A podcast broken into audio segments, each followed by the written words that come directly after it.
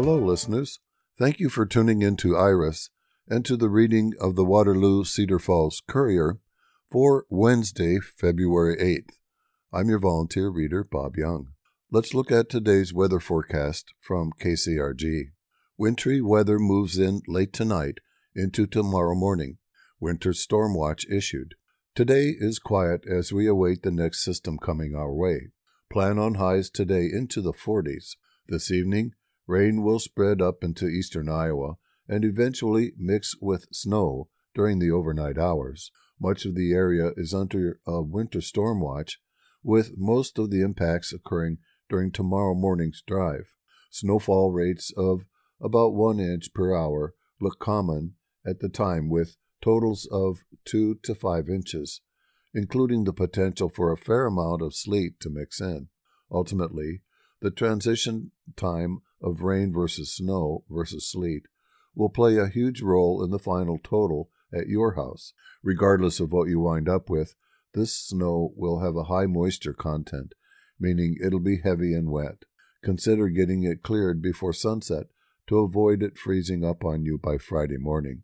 While the wind is set to increase behind the system, blowing and drifting should be limited due to the wet nature of it. Stay tuned for further updates as this system continues to develop. Today's sunrise is at 7:15 a.m. and the sun sets at 5:32 p.m. Now looking at the front page of the Courier today, we have these articles to read. Bostwick to serve as Cedar Falls paid consultant, gaming crash course, Waterloo may ban conversion therapy, and let's begin reading the top story on the page. School funding boost signed. 3% increase will give states' public schools $107 million more next year. Story written by Caleb McCullough of the Courier's Des Moines Bureau. Dateline Des Moines.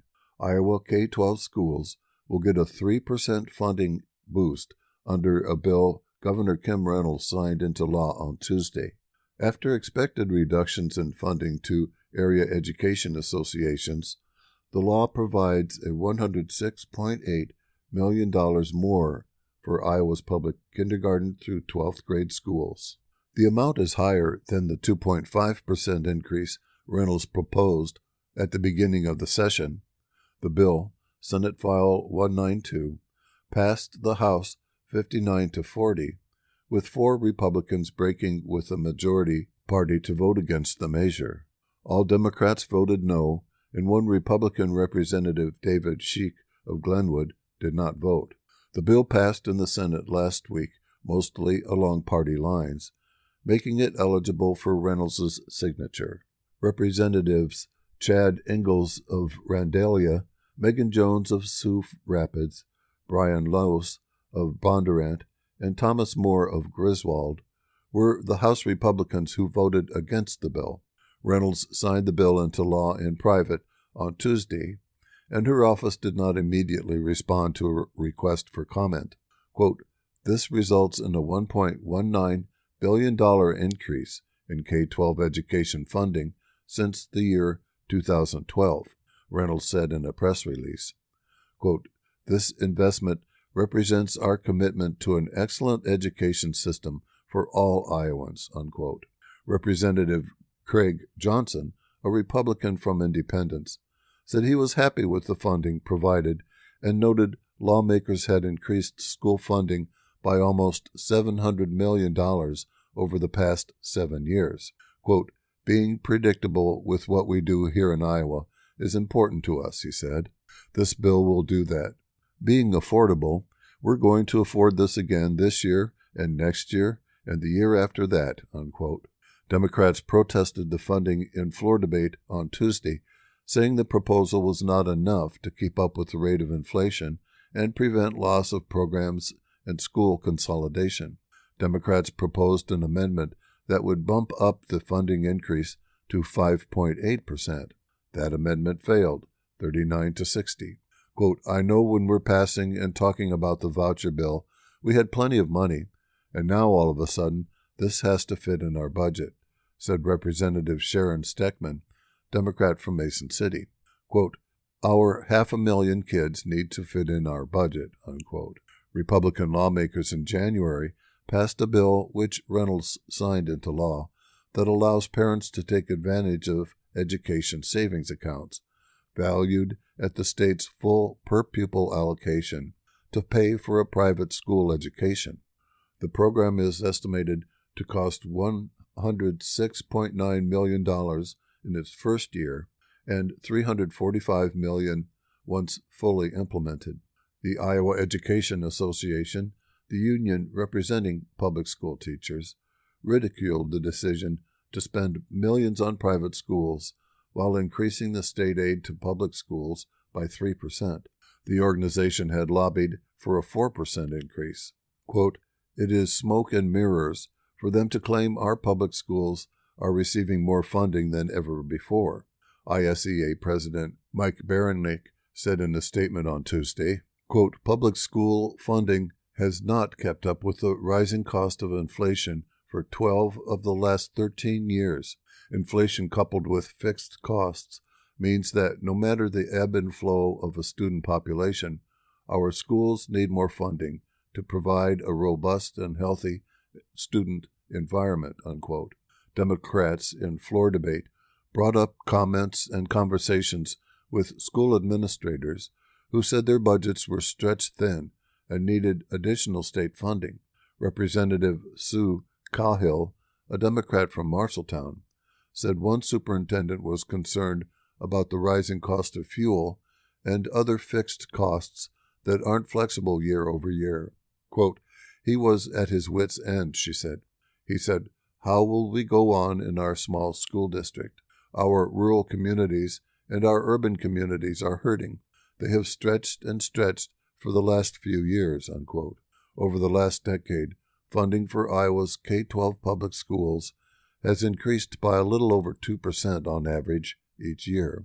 A 3% increase would be the highest increase in school funding since the year 2015. The funding would equate to a per pupil cost for the next school year of $7,635, a $222 increase from the 2022 23 school year. The bill also includes a 3% boost for categorical funds like Teacher Leadership Supplement and Transportation Equity. The increase brings the total state spending on public schools to 3.7 billion. Republican House Speaker Pat Grassley said after the vote that amounts to around 45% of the state's budget. Quote, 45% of a state budget, in my opinion, makes something a priority when it's taking that much of the budget, he said. Ingels, one of the Republicans who voted against the bill, said he wanted to see a 4% increase. He also opposed the private school assistance bill in January. Now that the bill has passed, Ingels said he wanted to find other ways to increase school funding in the legislature. He said he wants to increase the credit given to schools that share administrators, often in rural areas, and boost funding for pre K education. Quote, Given the current budget situation, our support of education savings accounts going forward, I thought we're in a financial position that we could afford more than 3%, Ingels said. Our next story was written by Andy Malone. Split Cedar Falls Council allows Bostwick to be paid as city's consultant until October 15th, retirement. Dateline Cedar Falls. Fire Chief John Bostwick will be allowed to serve as an administrative consultant to the fire division while receiving full pay and health insurance benefits until his retirement on October 15th. The City Council voted 4 to 3 in favor of the agreement following a nearly four month long investigation into his management of the paid on call program. Councilors Gil Schultz, Dustin Ganfield, and Dave Sires dissented. An unnamed employee was paid $24,408 despite reportedly not performing the required number of work hours. It was revealed at the meeting. A recent disciplinary record for Mike Nyman, the city's former water reclamation manager and a past firefighter, was provided by City Clerk Jackie Danielson, confirming he was the employee who didn't complete those required hours and had retired in lieu of termination as a result of the finding. The discrepancy was discovered by the Finance Department while preparing for an audit by the Insurance Services Office, the document states. Several members of the public said the agreement terms were part of a generous deal that greatly benefits Bostwick, who they suggest will perform little, if any, work as a consultant. They and some dissenting council members argued Bostwick should be allowed to continue working as chief for the city if he's being paid to be a consultant. The agreement, crafted by the two sides' attorneys, avoids litigation between Bostwick and the municipality. The supporting councilors have said it benefits both sides, and they voted in favor for more than monetary reasons. Those reasons were discussed by the council in closed session. Jim Brown, the city's former mayor, told the council he supported the agreement in part because of Bostwick's length of service.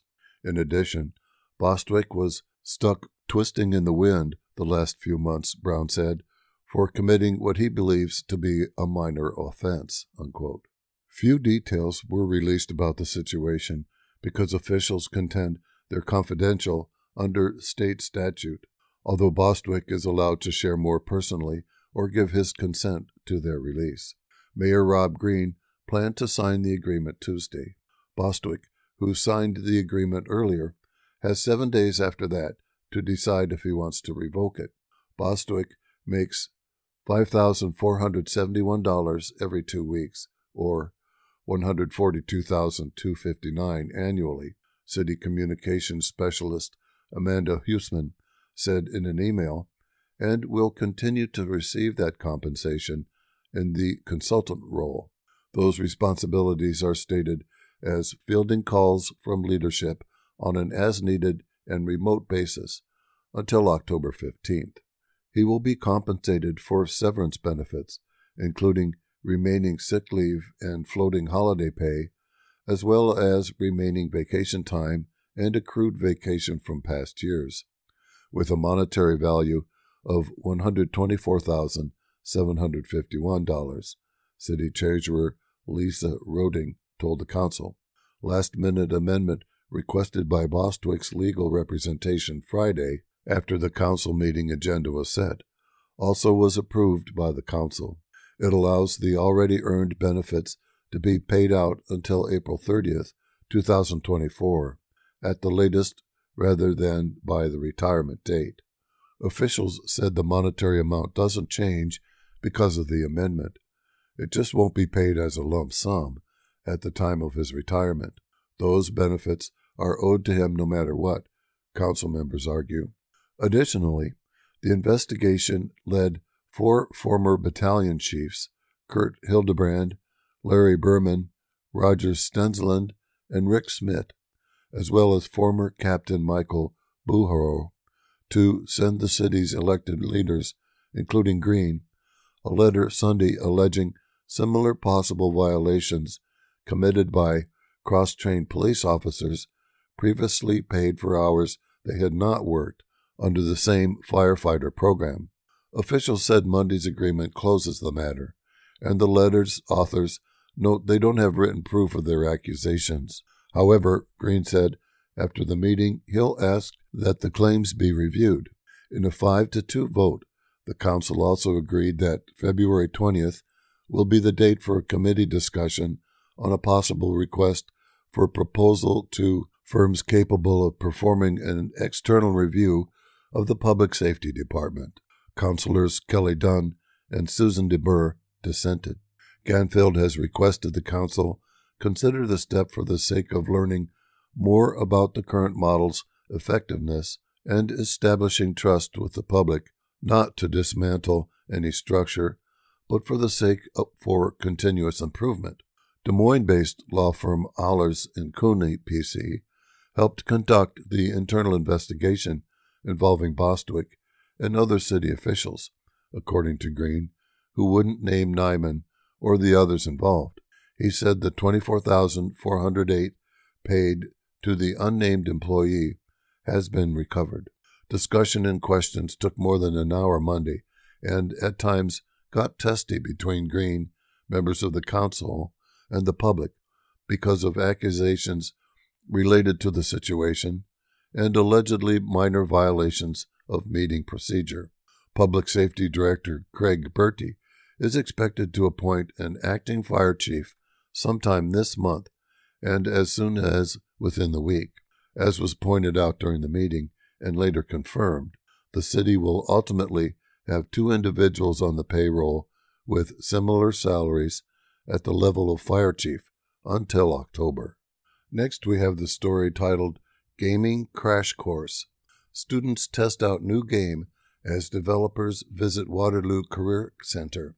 Story filed by Donald Promnitz and begins with a photograph of a classroom with row after row of computers turned on, and there's a teacher leaning over a student helping him or her with this program they're testing. Dateline Waterloo. Game developers got live feedback in their latest creation, while students got a crash course in the creative process after a collaboration between Waterloo Community Schools and an Iowa City startup company. On Tuesday morning, students were brought to the Waterloo Career Center to meet the Cybercade team. While there, they got to test out a new game that teaches them the ins and outs of cybersecurity.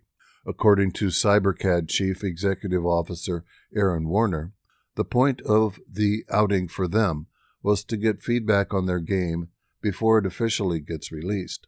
Meanwhile, students got to learn more about programming the game designing process, which Waterloo Community Schools spokeswoman Akwi Nji said benefits them. Quote, It's a win win, and I think for us, the world of education, Nji said. We're constantly looking for ways to engage students with real life applications, especially in the digital world, really wanting students to become creators rather than consumers as much as possible. Unquote. The game itself revolves around cybersecurity, using interactive play to teach users how to best avoid phishing scams and to keep their data safe. Though designed first for adults to learn cybersecurity in the workplace, it's appropriate for all ages. It was developed by Cybercade Chief Executive Officer Cameron Dayton, a veteran game developer who has worked at Electronic Arts and Blizzard with credits in popular games like Overwatch and the Call of Duty WW2. As the students sampled the game, Dayton and Chief Product Officer Jim Sherlock were getting a live feed tracking the gameplay and receiving comments from students that helped them map out ways to improve the final product. Quote, It's been very, very interesting getting the feedback and seeing what is actually entertaining our crew, what is challenging them, and where they're getting stuck, Dayton said. Quote, and this is the value of having a live testing process here. Unquote. The game also appears to have had impact on the testers, as Ava Bertram explained after her playthrough. Quote, I thought the development idea was smart, just because in today's day and age, I personally have thought about things like that because it's important, because I get nervous of clicking at the wrong things, and I don't always know what's right and wrong, Bertram said. So I think games like this are beneficial. So I think the game is a nice touch. Unquote. As for Cybercade, the company was not only able to test the product from a technical standpoint, the developers were also able to ensure that the game lived up to its intended purpose education through entertainment. Quote, we wanted to find a way to meet people where they're most comfortable when it comes to learning, Warner said. So Cybercade is what happens when you mix cybersecurity, and access to frontline immediate information about cyber with measurement and learning, as well as Cameron's World of Gaming. Unquote. Next, in an article written by Maria Cooper, Waterloo Council discusses potential ban on conversion therapy. Dateline Waterloo. The city of Waterloo would be the third local government in Iowa to ban conversion therapy. The City Council discussed the issue during a Monday work session. Conversion therapy is defined as an attempt to change a person's sexual orientation, gender identity, or gender expression. Quote, These are institutions that operate practices that lead to children contemplating at a very high level suicide and suffering from depression and anxiety, Councilor Jonathan Grieder said. He introduced the proposed ordinance and worked with Iowa Safe Schools to create it. Iowa Safe Schools offers direct services and support to students who have been bullied. Quote, We have had students who have been victimized by conversion in Black Hawk County, full stop. Damian Thompson, Iowa Safe Schools Director of Public Policy and Communication, said over a Zoom call during the meeting. Thompson said students in the area asked for this to be implemented. Grieder said he received some comments from Waterloo residents asking if conversion therapy was even happening in the area. Quote, It's clear that it's happening, Grieder said. We don't know the specific numbers because the institutions using the practice don't operate with big, bright neon signs, unquote. Councilor Dave Boesen said some constituents who have contacted him by email don't believe this should be an issue taken on by the city. Grieder said that because the law enforcement is the highest health provider in Waterloo, it's a city issue. Quote, it impacts our operations, Grieder said, but more fundamentally, as leaders, we have a responsibility to do what's right for the young people in our community. If passed by the Council, Waterloo would be the third government entity in Iowa to ban the practice. The city of Davenport and Linn County are the other two.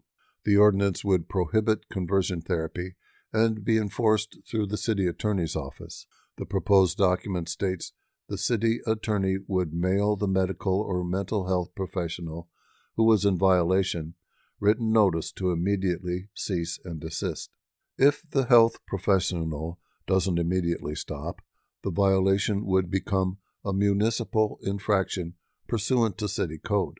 City Attorney Martin Peterson said he does have concerns with the ordinance possibly being subject to preemption if it is adopted. Preemption is when a higher level of government could limit the power of a lower level of government to regulate an issue. Quote, mental health counselors are highly regulated by the state of Iowa, Peterson said. My belief is that if this ordinance were adopted by Waterloo, it may not survive a challenge based on a field preemption basis. Grieder noted that Linn County, which has a similar framework to the proposed ordinance, has not faced any pushback on the issue. As for Davenport, the ban is included in its human rights ordinances. Many constituents speaking during the public comment period of the regular council meeting following the work session brought up bills in the legislature that they say are against LGBTQ plus population. Quote, right now at the state level, there are a lot of bills that are anti LGBTQ. Resident Sam Blatt said, quote, We need to denounce conversion therapy and set that precedent where people are actively trying to destroy us at a state level. Unquote. Councilor Nia Wilder said, as an openly gay woman, she supports Grieder's proposed ordinance. Quote, Conversion therapy is definitely terrible, and this is something we have to denounce as a city, Wilder said. But there has to be more. It can't be where we stop. Unquote. During the work session, Councilor Boesen said at this time he cannot support the proposed ban due to potential legal implications. In 2020, the Council condemned the practice and approved a resolution encouraging the legislature and Governor Kim Reynolds to approve a law banning therapists from subjecting minors to the practice. Now, let's turn the page to the Cedar Valley section, and the top story is Green announces decision not to run for a third term as Cedar Falls mayor. The story was written by Andy Malone and begins with a photograph, and it shows Mayor Rob Green sitting in an open Cadillac convertible, waving to the crowd and wearing a bright green blazer. Dateline Cedar Falls. Mayor Rob Green announced Tuesday that he will not seek a third term in office. Since 2020, He's been mayor of the most wonderful town he's ever experienced, Green said in a Facebook post. However, he has hinted in the past about not wanting to be a career mayor. Before taking the helm, he was elected as an at large councilman, beginning his tenure in 2018. Quote, the mayor role is fascinating and immensely rewarding, but I'm feeling very convicted about the cost of being mayor on my family, wrote Green. Quote, this fall, my daughter will start her senior year of high school, and my son will be entering his high school years as well. This is precious, irreplaceable time for my family. My wife, Jocelyn, and the kids have already sacrificed so much for me to serve in elected office for six years. The Post reaffirmed his previously stated intention of running again for mayor at a future time. Green also has expressed an interest in considering a run for council seat again, although that was not addressed in his post. For now, he's planning to store away his gravel, prepare for a successor, and return to the university at Northern Iowa in 2024 to work as an information architect and college instructor after completing his current two year term on December 31st. Green, who's been on an unpaid leave of absence from UNI, also said he'll begin work on a doctorate degree. Green's departure would prove even more significant if Dave Sires, Susan deBuhr, and Simon Harding, the three council members whose terms expire at the end of the year, follow through on previous hints that they will not seek re election. None has formally announced that decision yet. But that could ultimately mean a much less experienced council in 2024, with most of its members being in the position three years or less. Daryl Kruse, who started his first term in 2018, would have the most experience. deBuhr, who has been on the council since 2004, is currently the longest serving member. Green plans to run again for mayor when he and his wife are empty nesters, he said. Quote, in the intervening years, I look forward to continuing in local civics education and outreach, and serving as a cheerful and apolitical resource for my successors, particularly as they first transition into this challenging role, he said. Quote, New mayors need all the help they can get. Unquote. Next, we have a story written by Melody Parker Romance at the Heart of Valentine's Concert at Hearst, featuring violin and piano ensemble. Dateline Cedar Falls. As one of the world's most romantic instruments, the violin has the sublime power to zing hearts with Cupid's golden dart. Quote, the violin has always had multiple personalities since its very beginning. It's a virtuosic instrument that expresses the beauty of the human soul. How the violin sings has a unique and really beautiful sound like the human voice, and it has its own soul as well, said Eric Rode, Director of Orchestral Studies at the University of Northern Iowa. Violinist Rode will be joined by UNI School of Music faculty artists Sang Ko on violin and Sean Botkin on piano in a romantic Valentine's Day concert at 7:30 p.m. Tuesday at the Hearst Center for the Arts 304 West Seerley Boulevard. The Cedar Valley Chamber Music Ensemble will perform an evening of classical music from the Romantic era. Refreshments will follow the free concert. Quote, It's such a nice opportunity, the perfect date for people who want to do something special, and it's a nice chance for us to share some of the music we love. It will be an elegant, lovely evening, said Rode. The ensemble will showcase a variety of repertoire, such as Moszkowski's lush suite for two violins and piano. Quote, One of the reasons we programmed this piece is it's very romantic, in a romantic style, but to me, it is the interplay between the two violins that is like conversation, said Ko. Several pieces written by Australian born American violinist and composer Fritz Kreisler, known for his expressive and romantic phrasing, are on the program, along with music by Norwegian composer and pianist Edvard Grieg, considered a leading Romantic era composer. Ralph Vaughan Williams' pastoral The Lark Ascending will be performed by Ko. Quote, it alludes to a lark flying the way we perceive birds in flight. Every time I play it, it captures the fleeting moments of life that are special. Love is like that, Ko said. Listeners, at this time we want to remind you that you're listening to the reading of the Waterloo Cedar Falls Courier for Wednesday, February 8th on IRIS, the Iowa Radio Reading Information Service for the Blind. Now, let's turn to today's obituaries.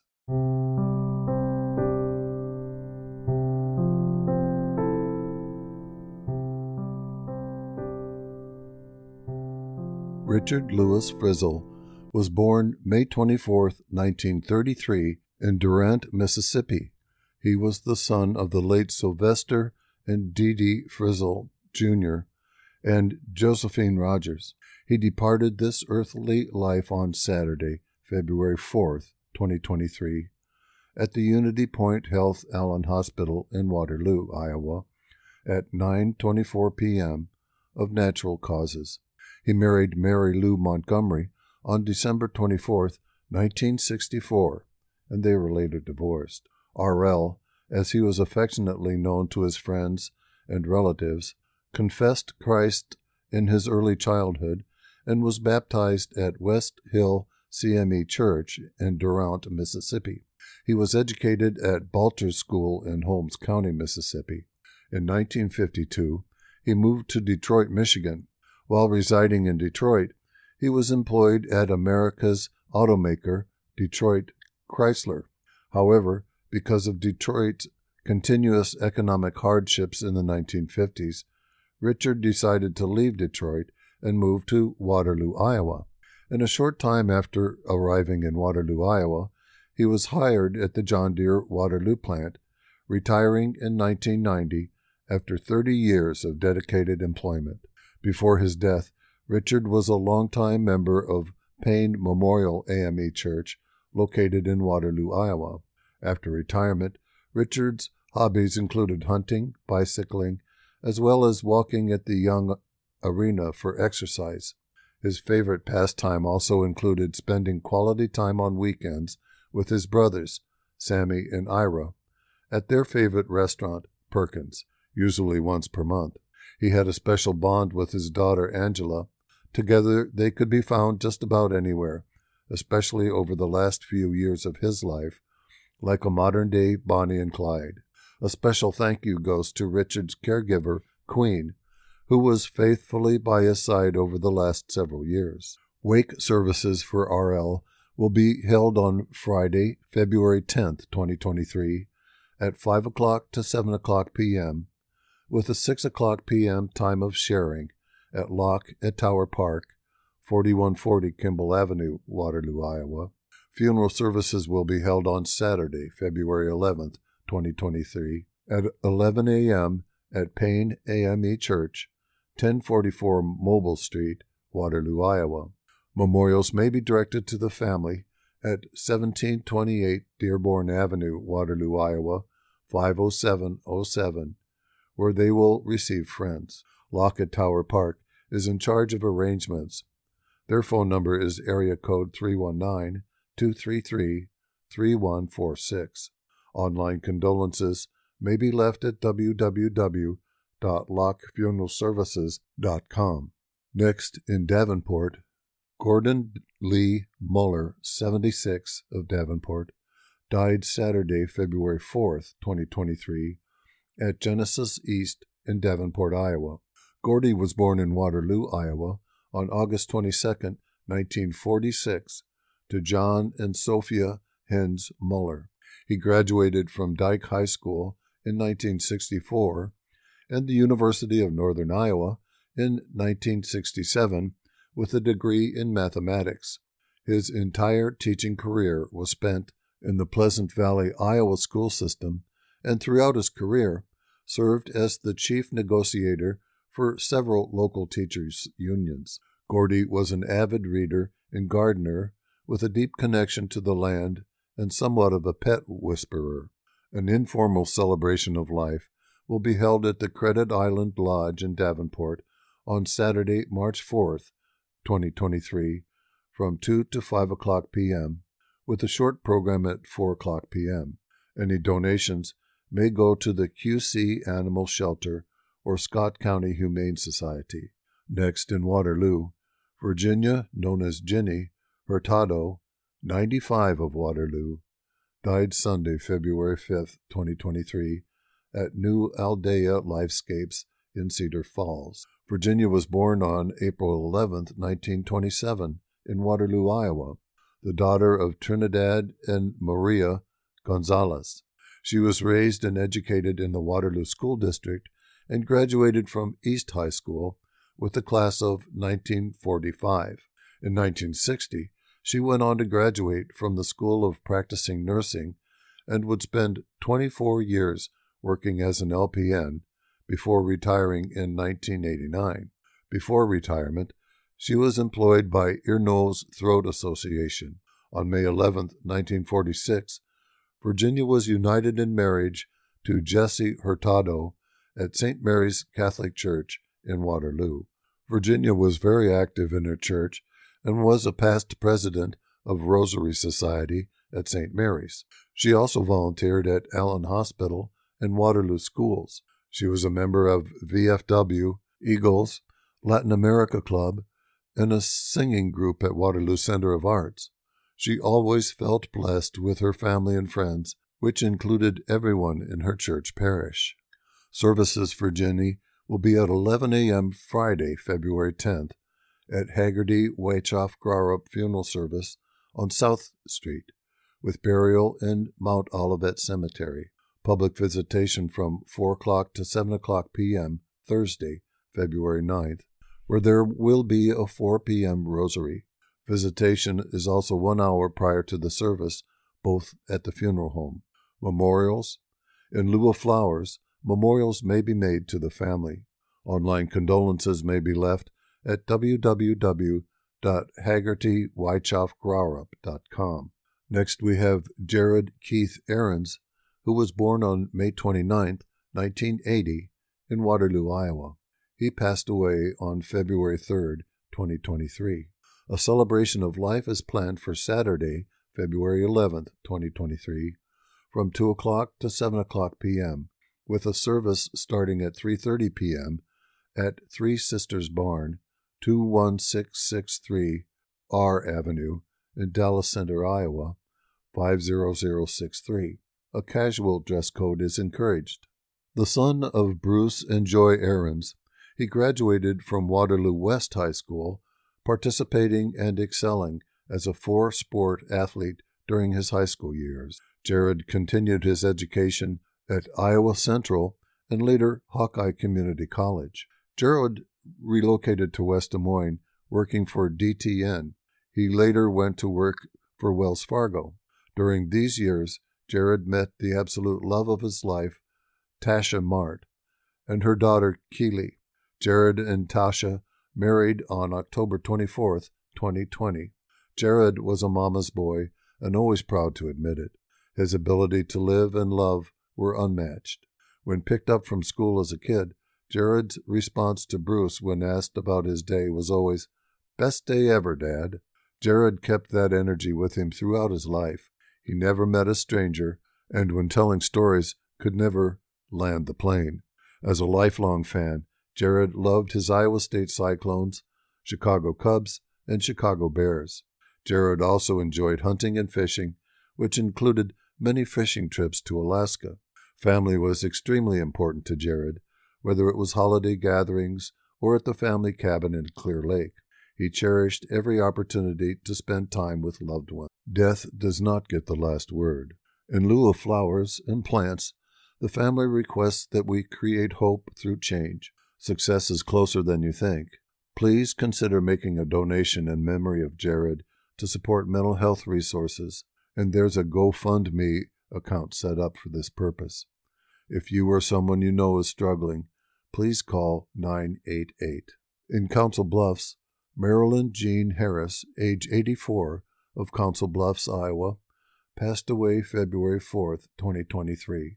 She was born June 11, 1938, in Grundy Center, Iowa, to Harmon and E. Joyce Burris Boyke. Marilyn was raised on a farm outside of Dike, Iowa, and graduated from Dike High School in 1956. She worked at a variety of settings, including as a candy striper, in clerical positions, as a daycare provider, and retired from Douglas County Hospital working in the business office. She enjoyed reading, being with family and friends, and was one who has always made friends easily. One of her greatest joys in her life included being with children and babies, but especially her own grandbabies. Visitation for Marilyn will be at 1 o'clock to 3 o'clock p.m. on Saturday, February 11th, at Hoy Kilnoski Funeral Home, 1221 North 16th Street in Council Bluffs, Iowa. Next is Bonnie Maxine Smith, who was born on September 12, 1924, in Cedar Falls, Iowa, to John and Verl Thomas Hildori. She graduated from Cedar Falls High in 1942. Bonnie passed away February 4th at Bartels Nursing Home in Waverly, Iowa, at the age of 98. She was a member of the First Presbyterian Church in Cedar Falls since 1942 and was baptized there in April of 1931. Bonnie was an avid reader and loved the outdoors. In retirement, she enjoyed swimming laps, ice skating, bike riding, and rollerblading. Her greatest enjoyment came from her family, especially her grandchildren and great grandchildren. Memorial donations may be sent to Stan or Paula. A park bench will be purchased and placed in one of Bonnie's favorite parks. A private service will be held at a later date. Next is Marjorie Morrison, 93, of Solon, formerly of Waterloo, and she passed away on February 3, 2023. A private family service will be held. Marjorie was born in Waterloo, Iowa, to Edwin and Alma Harder Eichelberg. She married Robert Aldrich, and together they raised their two sons before later divorcing.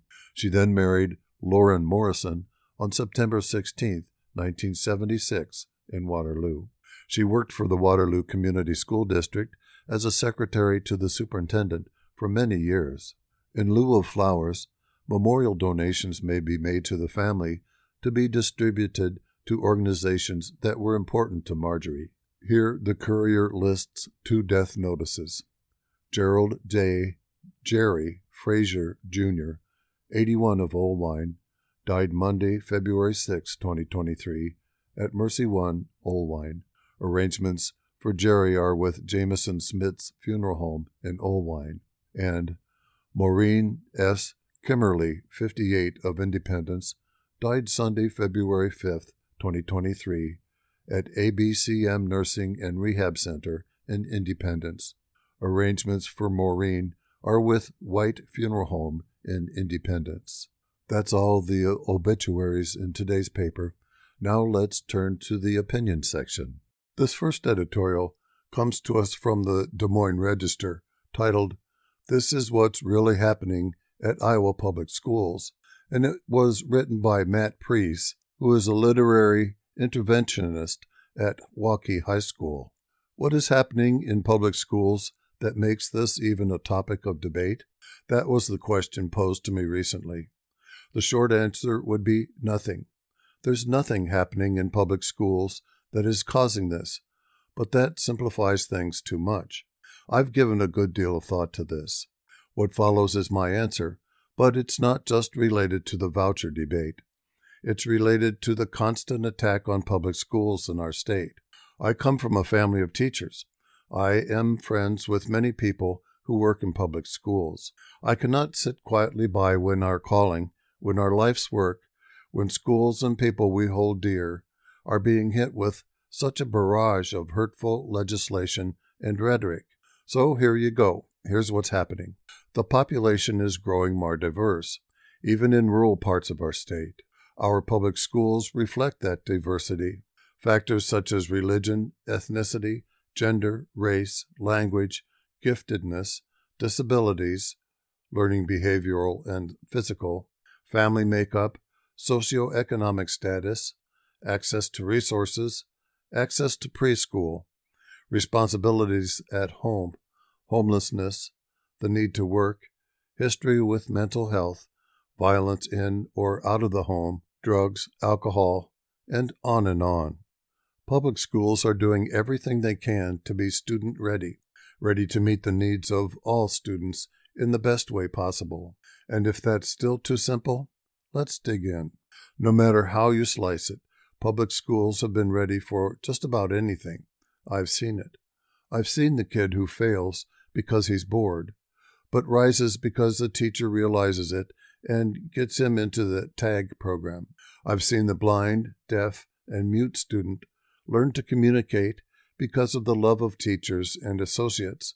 I've seen the patience of teachers who work with kids who throw excrement on the walls. I've seen the persistence of a teacher who stays late and comes early to help ensure a student with deficit writing skills meets the standard to pass.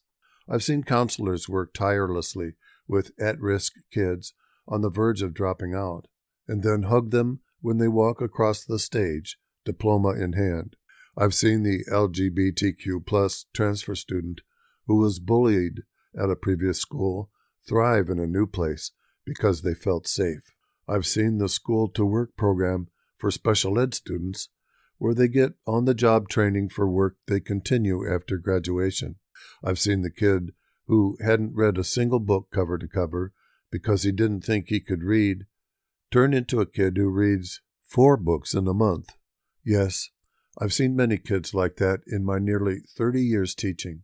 Most will never step foot in a private school because the private school won't take them, even if they do have that shiny $7,600 cash gift from our legislature to help offset tuition, because those private schools don't have to do what public schools have to do be student ready for all kinds of kids from all walks of life.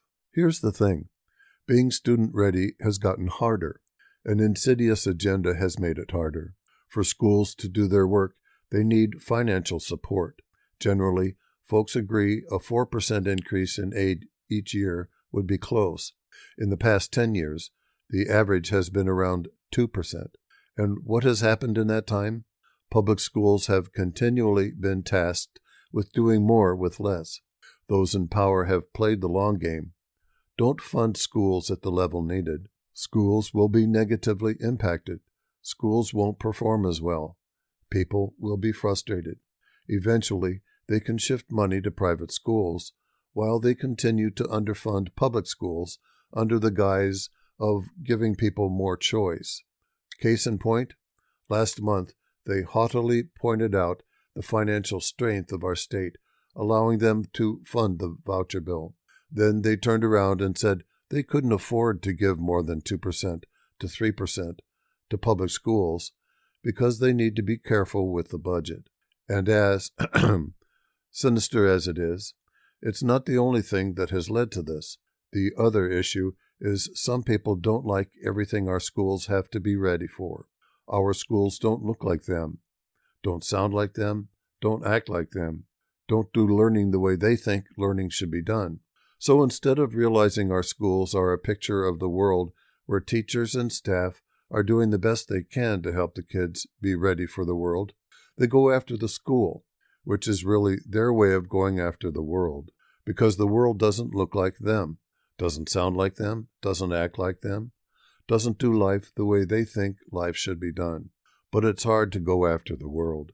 Instead, they go after something where they feel they have power to do it, armed with a false narrative filled with more crap than a litter box and promoted by organizations and people with money to spread it.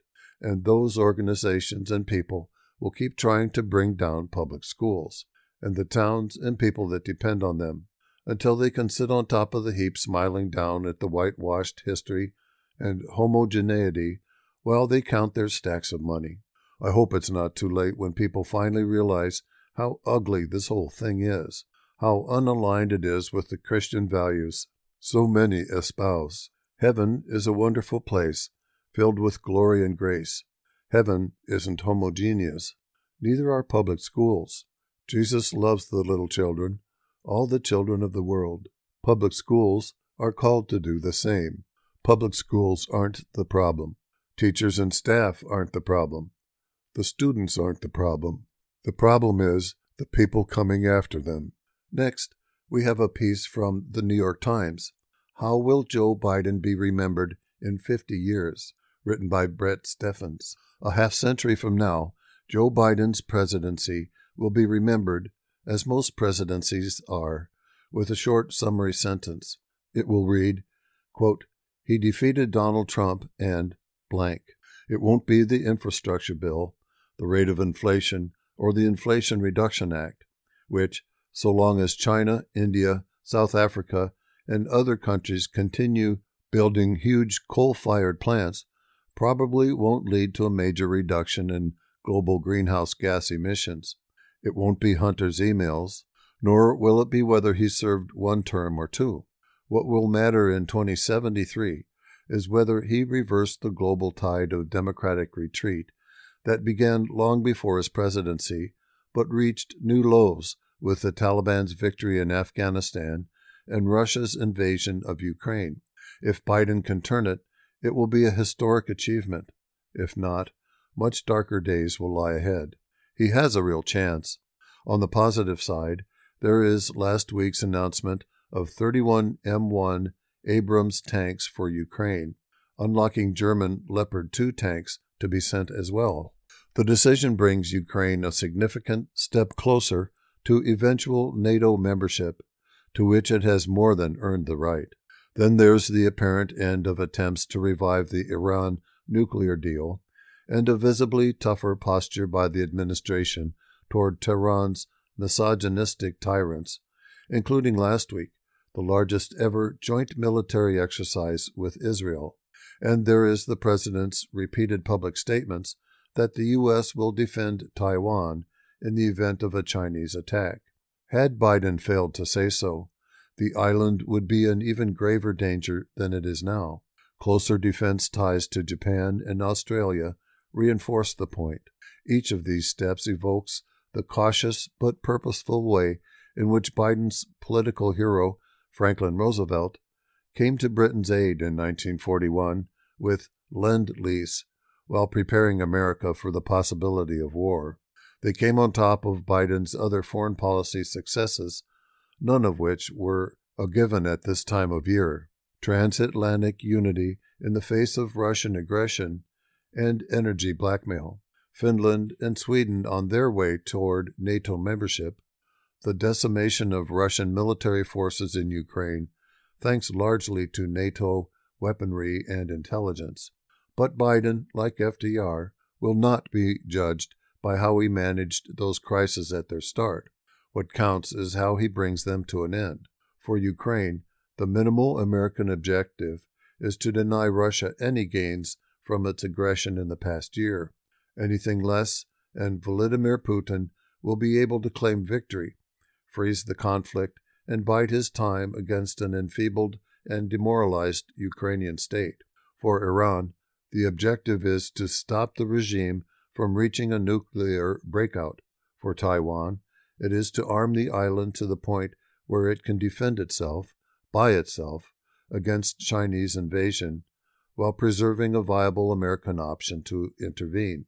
On all this, the administration is a portrait in ambivalence. 31 tanks for Ukraine are better than none, even if they won't arrive on the battlefield for months. So why not announce 62 tanks or 124, which would bring Kiev much closer to the 300 it says it needs to win? The old argument that these tanks are beyond Ukraine's capabilities to operate is now inoperative. So is the argument that we must take care not to provoke Russia. Putin has shown that he is provoked by the weakness of his enemies, not by their strength. It's time to arm Ukraine with the arms it needs to win quickly, including F 16s, not just to survive indefinitely. As for Iran, what's the administration's policy now that it acknowledges negotiations for a renewed nuclear deal have failed? Biden has so far remained mostly silent. Maybe he's hoping for a return to bargaining now that the protest movement seems to be receding. But he isn't likely to get an acceptable deal from a regime that has only moved much closer to Russia's orbit in the last year. Is there a plan B? There had better be. An Iran that crosses the nuclear threshold, as North Korea did in the 1990s, will be followed by nuclear proliferation elsewhere in the Middle East, a curse that will haunt successive generations of Americans. Surely this is not the legacy Biden wants. A region in which four or five nuclear powers, prone to religious fanaticism, are at daggers drawn with one another in ever shifting balances of power. And Taiwan. Last year, the administration approved a little more than $1 billion in arms sales to Taipei, which is a small fraction of what the island will need to defend itself against invasion. Last week, Air Force General Mike Minihan, head of the Air Mobility Command, sent a memo to his officers with a blunt warning. Quote, I hope I am wrong, he wrote about the prospect of United States getting into a war with China. My gut tells me we will fight in 2025. Unquote. What if Minihan isn't wrong? Can the administration honestly say it's doing enough? In 50 years, they'll know. Biden's sentence could be, quote, he defeated Trump and then he defeated Putin, Khamenei, and Xi. Or it could be, quote, he defeated Trump, but then he came up slightly but fatally short. Time will tell. And now, listeners, that's going to do it for today's reading of the Waterloo Cedar Falls Courier for Wednesday, February 8th. I'm your volunteer reader, Bob Young. Remember that you can access a recording of today's reading and those of other newspapers around the state on our website, iowaradioreading.org, at any time. And we want to thank you for listening to your IRIS, Iowa's first and only radio reading service.